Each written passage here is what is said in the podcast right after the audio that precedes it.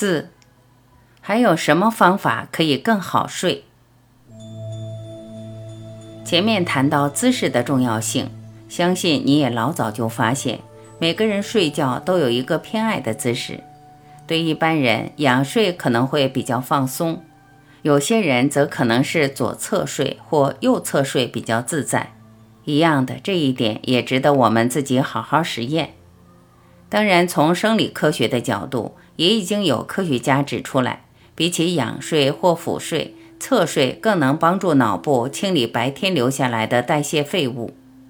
例如第二篇第六章提过的贝塔淀粉样蛋白。另外，从心血管系统的角度来看，你可能没有注意过，主动脉在离开心脏之后，是透过一个大左转进入身体的。从这一点来看，左侧睡或许更好些。毕竟这么躺，血液从心脏打入主动脉的走向和重力的作用是一致的。从消化系统来看，左侧睡或许也比较能够避免胃食道逆流。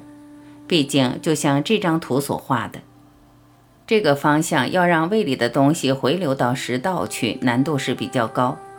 然而，从气脉和能量的角度来看，右侧睡对身体也有好处。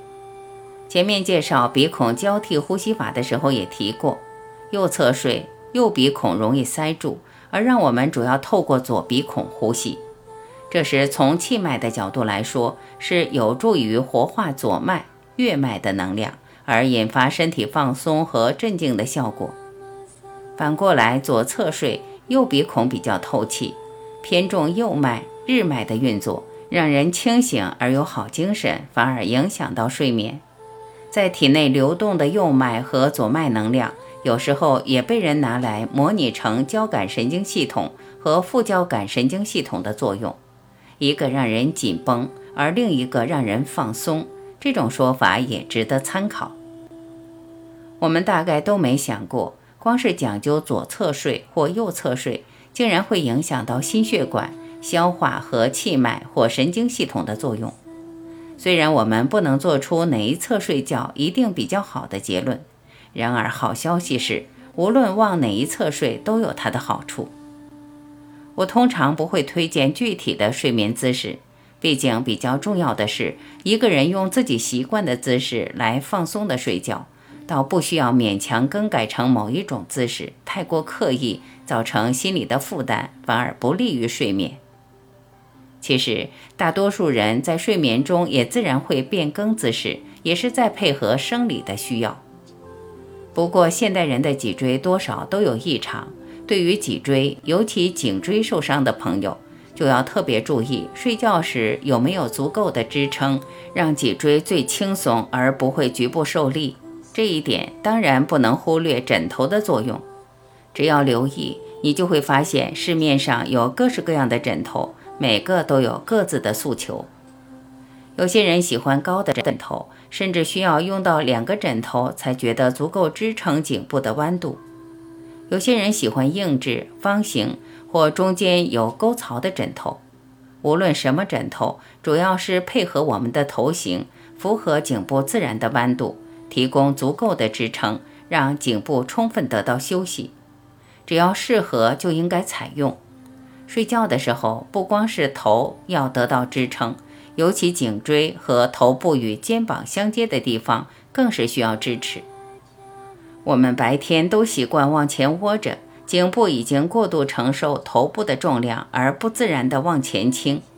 多年来，我会建议大家，要不在颈下垫一个小枕头作为颈椎的支撑，要不就选择中间有沟槽的枕头来安置头部，而在靠近肩膀处凸起来支撑脖子。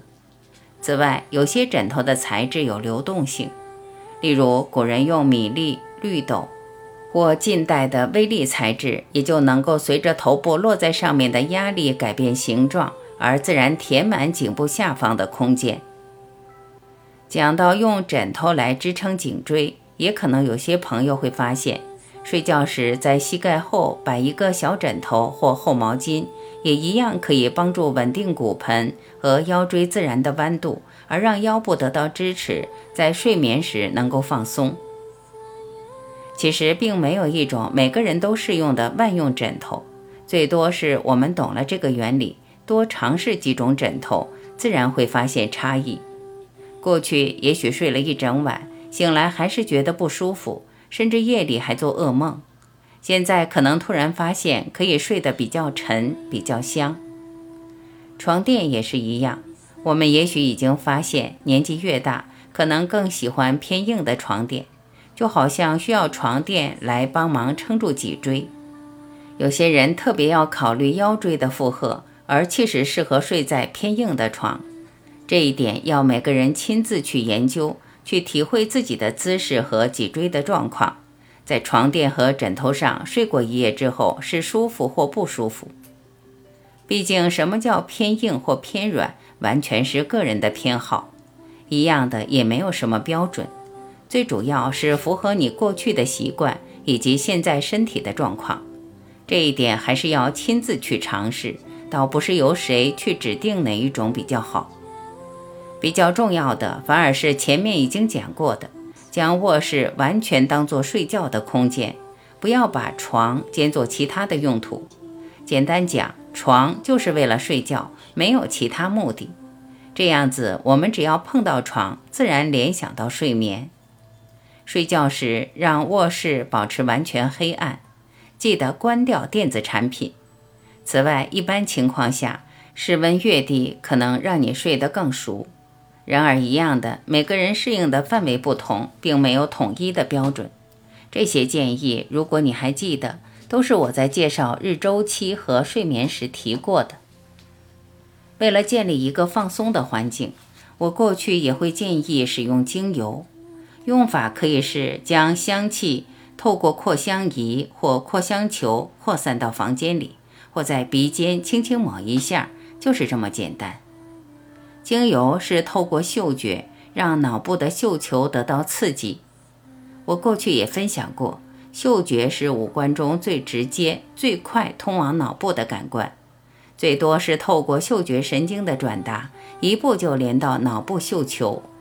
信息从鼻子只经过一个神经，就可以直接抵达脑部。不止如此，嗅觉还会带出一些过去的记忆，也许是小时候的记忆，也有些是无法解释的画面，而让某些人会称为前世。透过精油的香气，这些记忆通常都会令人愉快，也许是让人想起小时候母亲煮的饭菜。或花园里泥土和草叶的芬芳，自然让我们放松，而想停留在这个状态。针对这一点，你也可以自己实验看看。不光是选用适合的精油，而是把这件事当做一个特殊的仪式，只在卧室、只在睡眠时使用，不要在别的地方饮用。这样子，一闻到精油的味道，一看到床，也就自然联想到睡眠。最后要记得，无论采用精油或其他放松的方法，都配合感恩的练习。比如说，我们闻到精油的香味，看心中可不可以浮出这两个字：“谢谢。”或是我透过全部生命系列不断采用的 “I am”，我在，我是，闻着精油的芳香，将这些话当作咒语，在头脑里不断的重复。你可能还记得 “I am” 这句话在圣经里出现过。这句话是以上帝的视角在看着世界。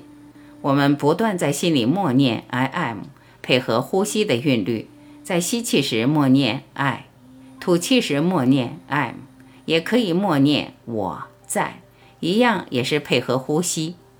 我们做这个练习，也就是在提醒自己，其实从来没有跟神分手过。站在神的身份看这个世界，一切都是完美，都是圆满，都是安静。面对睡眠，有念头，有烦恼，闻到精油的香气时，只要可以想到 I am 或做感恩的练习，也就会发现它是消解烦恼最好的方法。假如我们将 I am 或我在两个字和呼吸结合，自然能够守住五官的作用。透过精油的练习，我们不光是回想起过去好的经验与回忆，更重要的是想起自己真正是谁，真正的自己远比我们想象的更大、更完美，到不受到这个身体所带来的局限或制约。既然是那么好用的练习，你也许会想问：为什么我直到这里才将这个练习带出来？坦白讲，《好睡》这本书一路谈下来，无论是理论和练习，都在准备你可以接受这几句话。假如我们落在心的基础不够稳，而心中随时有顾虑和烦恼，包括还在烦恼睡眠，那么 “I am” 这两个字也不会有什么作用，最多是另一个念头。踏踏实实的透过运动、呼吸、饮食、观想，一步步走到现在，你会发现 “I am” 这句话自然会活起来，与我们合一。你能体会到。是 I am 带着我们睡觉，带着我们活出生命，带我们走出任何人间的困难。这些观念，我认为比睡眠睡得好更重要。有用的几个重点：睡眠的环境也是帮助我们入睡的一个环节。左侧睡和右侧睡，从心血管、消化、自主神经的角度都各有优点。